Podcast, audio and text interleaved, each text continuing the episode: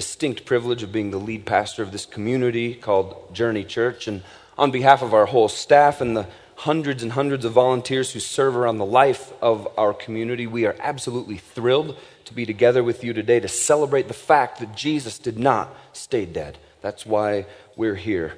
And it was quite a day for an Easter egg hunt yesterday, huh? How about that?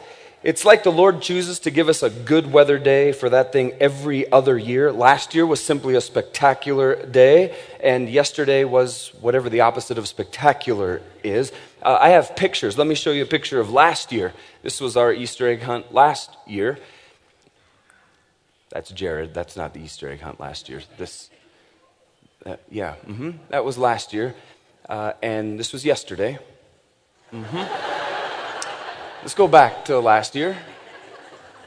Mm-hmm. And this year. Mm-hmm. That is dramatic, isn't it? Those of you who served at the Easter egg hunt this weekend, way to go and keep that up. That is exactly what we are about as a church community, loving and blessing and serving and giving it away to the community. Crowd estimates have it at somewhere between 2,000 and 3,000 folks, which is a fantastic turnout, we think, based on a morning like it was. And we now know that there are a few thousand hardcore Easter egg hunters in the valley. We know that. A man was very blissfully driving down the highway one day, probably texting as he was driving. That's a no-no.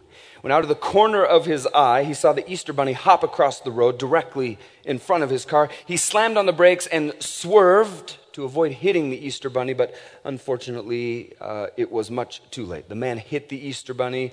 The basket and the eggs and the candy went flying all over the roadway, all over the median. It's everywhere. And this driver, this guy, he's a very sensitive and caring man. He's an animal lover to his core. He pulls over to the side of the road to see what had happened to the Easter Bunny. He gets out of his car, and much to his dismay, of course, the Easter Bunny is laying there dead.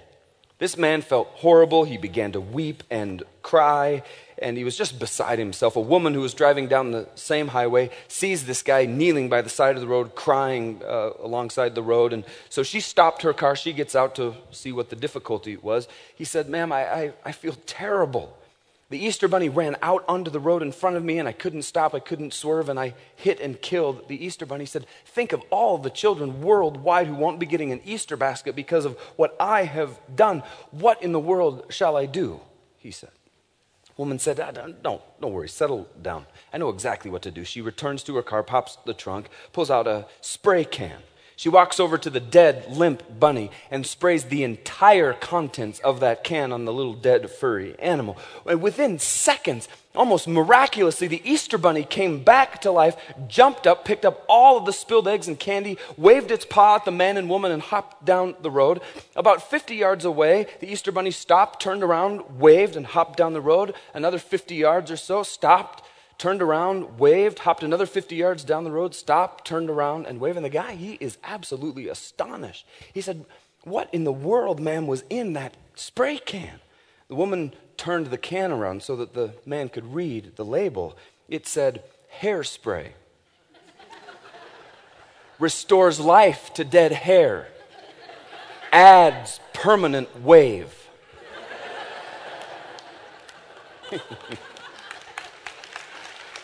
You got a Bible? Turn to John chapter 20, if you would, please. John chapter 20, verse 11. Let's set the stage for the real reason we're here, which is not my humor. John chapter 20, starting in verse 11. Mary was standing outside the tomb crying. As she wept, she stooped and looked in. She saw two white-robed angels, one sitting at the head, the other at the foot of the place where the body of Jesus had been lying. "Dear woman, why are you crying?" the angels asked her. "Because they have taken away my Lord," she replied, "and I don't know where they have put him." She turned to leave and saw someone standing there. It was Jesus, but she didn't recognize him. "Dear woman, why are you crying?" Jesus asked her. "Who are you looking for?" She thought he was the gardener. "Sir," she said, "if you have taken him away, tell me where you have put him, and I will go and get him." "Mary," Jesus said. She turned to him and cried out, "Rabboni," which is Hebrew for teacher. "Don't cling to me," Jesus said, "for I haven't yet ascended to the Father, but go find my brothers and tell them, I am ascending to my Father and your Father, to my God and your God." Mary Magdalene found the disciples and told them, "I have seen the Lord. And she gave them his message. And that's why we're here today. We're gathered here to celebrate the reality that the Savior of the world, Jesus Christ, the one and only Son of God, who was killed on Friday, crucified for the sin of all of humanity. That's your sin, that's my sin. And he rose from the grave on Sunday, and he's alive today, and he moved that stone out of the doorway of that tomb a couple of thousand years ago, didn't he? On that first Easter morning, he moved that stone out of the way, and he wants you to know today that he's still in the business of moving the stones that are present in your life. He's still in the business of extending hope in the midst of the trials that you are facing right here, right now. And for a whole bunch of people, Easter means a lot of different things. And so what I'd like to do in the time we have together today is share some of what I feel are the most profound meanings of Easter for us. The first one is this. It's the fact that the empty tomb, the reality that Jesus rose from the dead, it provides us with hope in an almost hopeless world, doesn't it? The empty tomb of Jesus Christ, the fact that he lives, that he didn't stay dead, provides us with hope in an almost hopeless world. I read a story about a family who lived in Mexico City. The father and his teenage son, his name was Paco. They had a heated argument one day, and you know the kind. The son shouted curses at his dad, turned, stormed out the door, slamming the door behind him, and just didn't come back. Days turned into weeks, and weeks turned into months, and still Paco had not come home. And Paco's dad, as you would imagine, was utterly beside himself. He spent all day, every day, searching the entire city for his son, to no avail.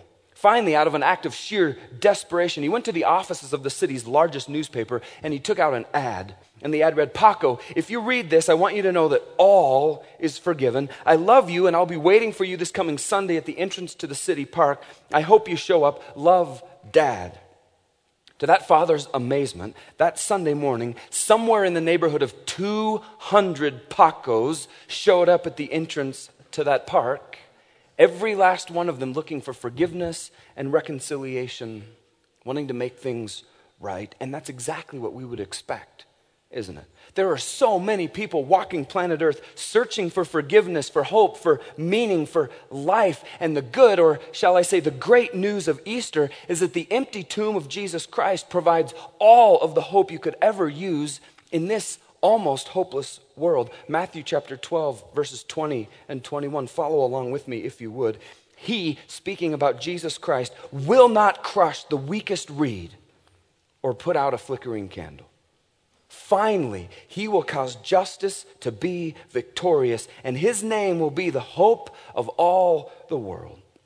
Those are the words of the prophet Isaiah chapter 42, verses 1 through 4, which the gospel writer Matthew repeats, copies into his gospel. The weakest reed. Picture that. A flickering candle. Get that image in your head. Now, don't raise your hand, but how many of us sitting right here today would and could define your life by those two descriptions? The weakest reed. A flickering candle. It's true, isn't it, that the trials of this life can just make us weak, can't they? Like a reed that's about to break in two. Maybe you've been made into a weak reed by someone's harsh, stern words, or by a friend's anger, or by a spouse's betrayal, or by your own perception of your failure, or fill in the blank, your blank. Or maybe you today, you feel like a flickering candle. Sure.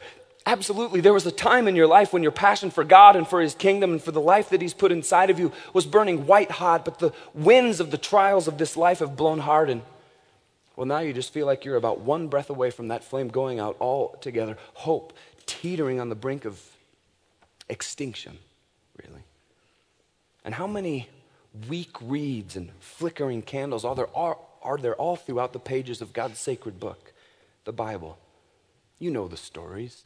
Think about the woman who had been caught in sin, and there she stood before an angry crowd who wanted to punish her for her sins by throwing fist-sized rocks at her. Think about the leper, the outcast who was shunned from society, the blind man left alongside the road, a paralytic lying on a stretcher, woman who had been sick and bleeding for years and years.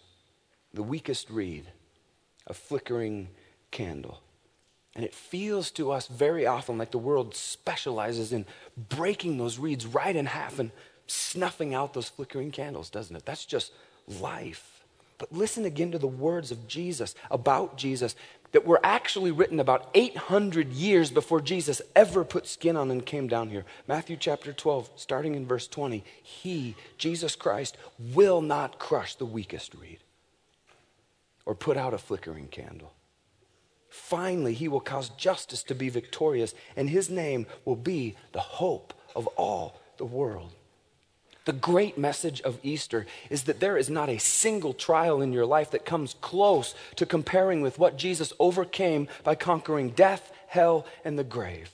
And if Jesus Christ was powerful enough to conquer death, hell, and the grave, then don't you suppose that he is powerful enough to overcome whatever trial it is that you are facing, no matter how big, steep, high, arduous it seems. The fact that Jesus didn't stay dead, but that he rose from the grave is an incredibly hope-infusing reality, isn't it?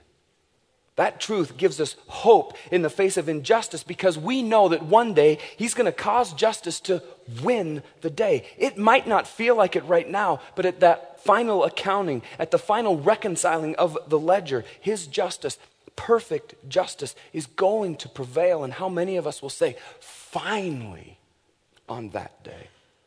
The truth that Jesus didn't stay dead, but that he lives, enables us to slide all our chips across the table and be all in, all our stock in with him. Believing that he's the hope of the world means that we don't have to hedge our bets because we fear that he's not going to perform at some level. The empty tomb of Jesus Christ gives us strength, gives us courage, the kind that we need to face every trial, every situation that we face in this life.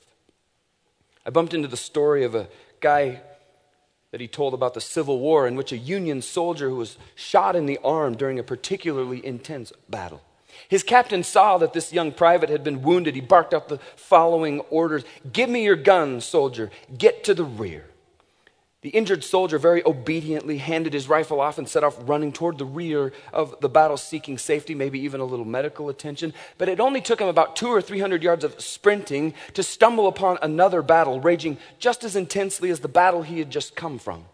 Knowing that he was absolutely in no condition to be in the heat of any fight, he didn't even have a rifle, for crying out loud. He then turned to the left and went sprinting off to the left in search of safety. What to his amazement, 200 or 300 yards later, he found himself once again in a most intense quadrant of the same battle. He set out then to the right in search of safety, only encountered more and more fighting there, however. Not knowing what in the world else to do, that very brave soldier returned to the front lines, the place where he had been injured, hurt, where he had come from, and he shouted out to his captain, "Give me back my rifle, sir. There ain't no rear to this battle anywhere."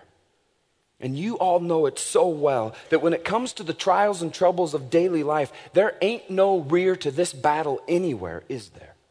That's the precise reason why Jesus rising from the dead is such great news. It validates every promise Jesus ever made. It sheds hope and life and light and encouragement on our lives when everything else looks utterly and completely and totally bleak.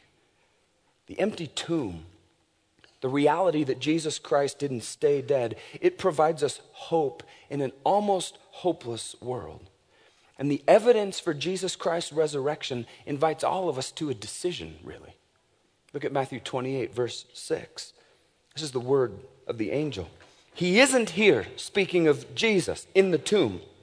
He is risen from the dead, just as he said would happen. Come see where his body was lying." That's the words of the angels upon the two Mary's arrival at the tomb where Jesus had been buried. And Matthew's account tells us that the very first thing the angel does is invite them inside. Come see where his body was lying. Check it out. Look for yourself. Investigate this. And that invitation to review the evidence of Jesus' resurrection stands for all of us to this day. And you know the evidence. The tomb was empty, wasn't it? The grave cloths were undisturbed. The 1-ton stone, that's a 2,000-pound rock that had sealed the entry to that tomb, it was rolled away. 515 plus eyewitnesses saw Jesus after he came back from the dead.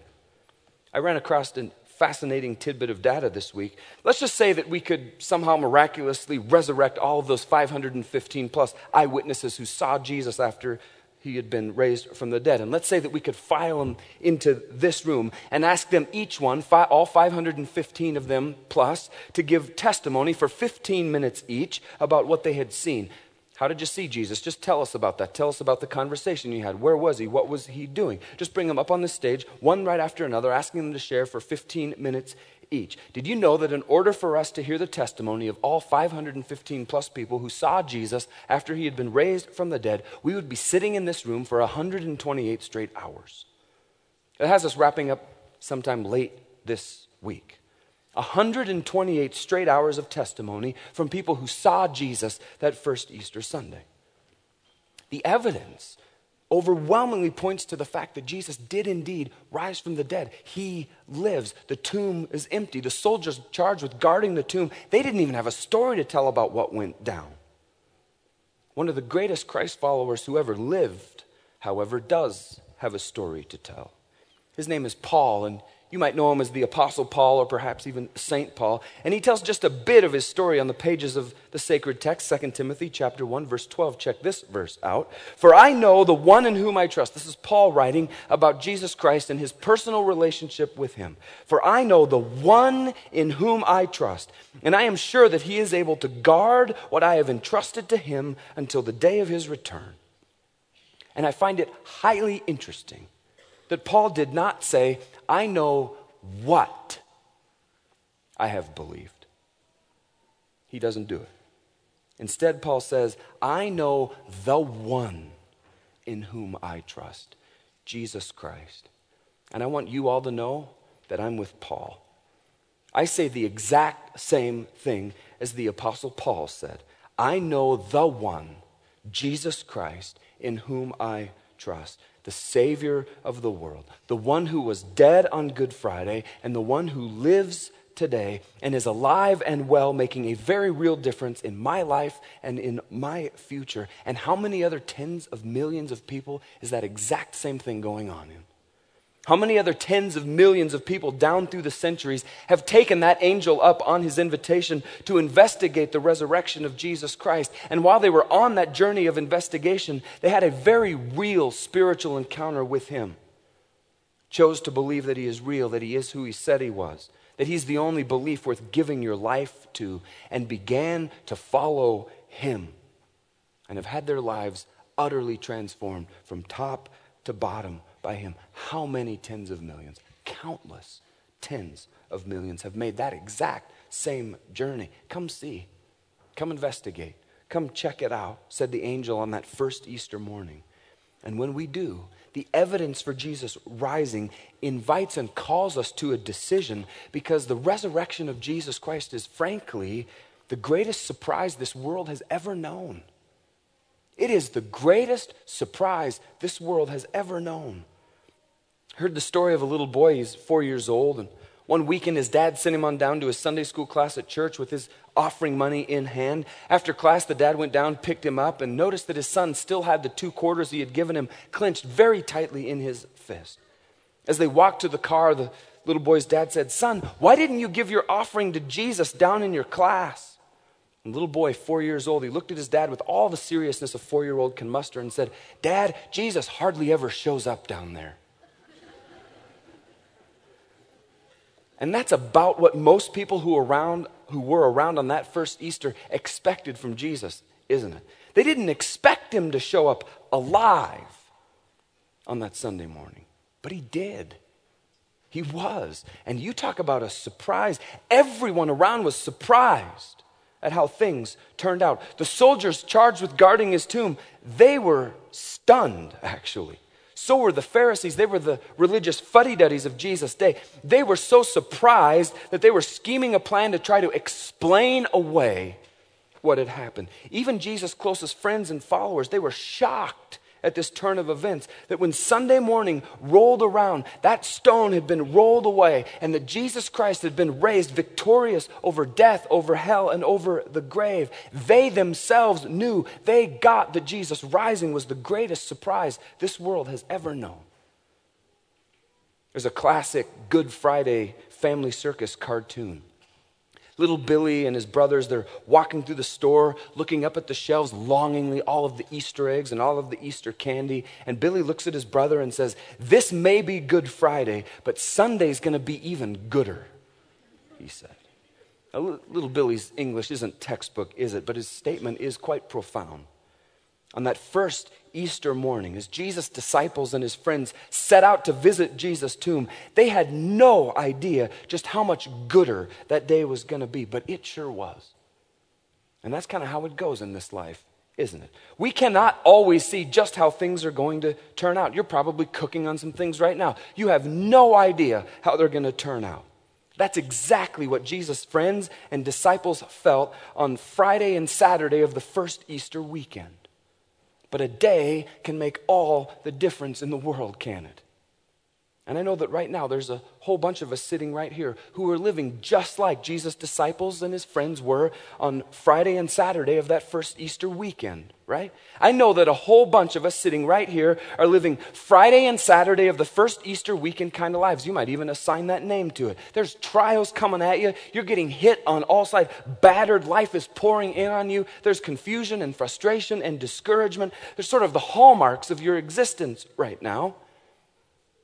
And perhaps your faith is weak. Maybe your faith is even non-existent. The future seems cloudy. The outcome seems very uncertain. And if you're there, if you're in the midst of living and feeling like just what Jesus' disciples and his friends were feeling on Friday and Saturday of the first Easter weekend, God's encouragement, God's word to you today is don't lose hope.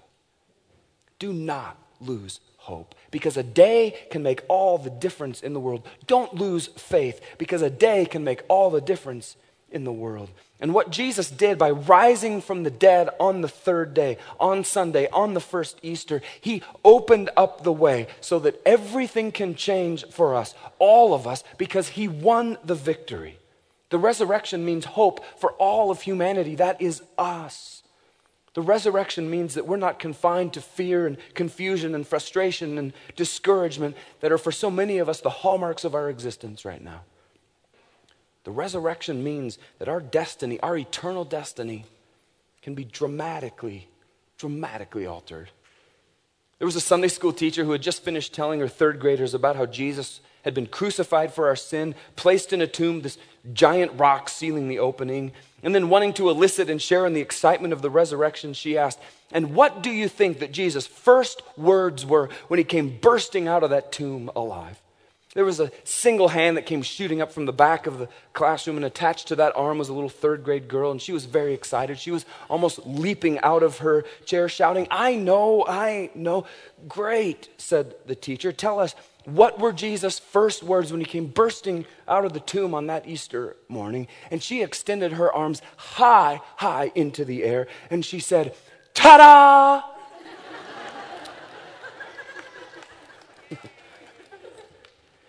You see, Jesus Christ resurrected is the central event of our faith in him, isn't it? Honestly, the resurrection is the ta-da of Christianity. Because of Easter, because of what Jesus did by dying on Friday, raising from the dead on Sunday, we know that God in Jesus Christ is more powerful than anything, including death. The resurrection, it's not just some little thing we believe in as Christians. Instead, it is the very core belief of our faith. Everything hinges on the resurrection. And sometimes we don't realize that until life smacks us in the face. I read about a man whose way too young daughter died tragically and suddenly. As you can imagine, it was no small thing for that family. It was absolutely devastating, earth-shattering. But because of her death, the Easter deal took on a whole new importance for that family. The father shared this: "Until you stare death eyeball to eyeball, Easter is just a word. A nice day with bunny rabbits and eggs and such. But when someone so precious to you dies, Easter becomes everything," he said. "An anchor in a fierce storm, a rock on which to stand, a hope that raises you above despair and keeps you going." Everything, folks, hinges on the resurrection of Jesus Christ from the dead. And in our deepest, darkest moments, when we do not think that it can ever get any better, it is the resurrection of our Savior that gives us the hope to know that it can. Because you see, the God who raised Jesus Christ from the dead, he's the first and the last. He's the beginning and he's the end. He's the keeper of the creation and the creator of all. He is the architect of the universe and the manager of all time. He always was, always is, always will be unmoved, unchanged, undefeated, and never will be.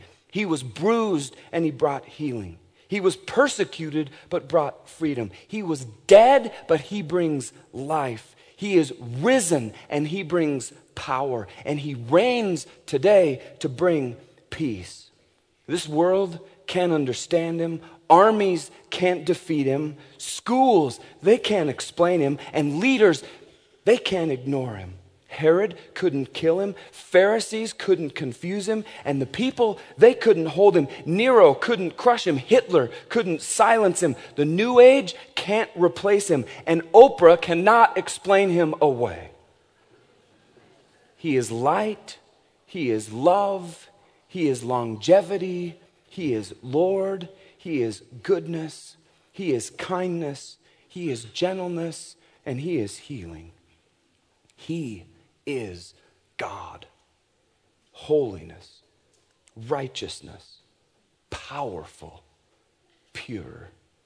His ways are right. His word is eternal. His will is unchanging. And get this, folks, his mind is on you. And his mind is on me. His mind is on you, and his mind is on me. And that is why he came to earth, put on skin, lived, died, and was raised from the dead. Because his mind is on you, and his mind is on me.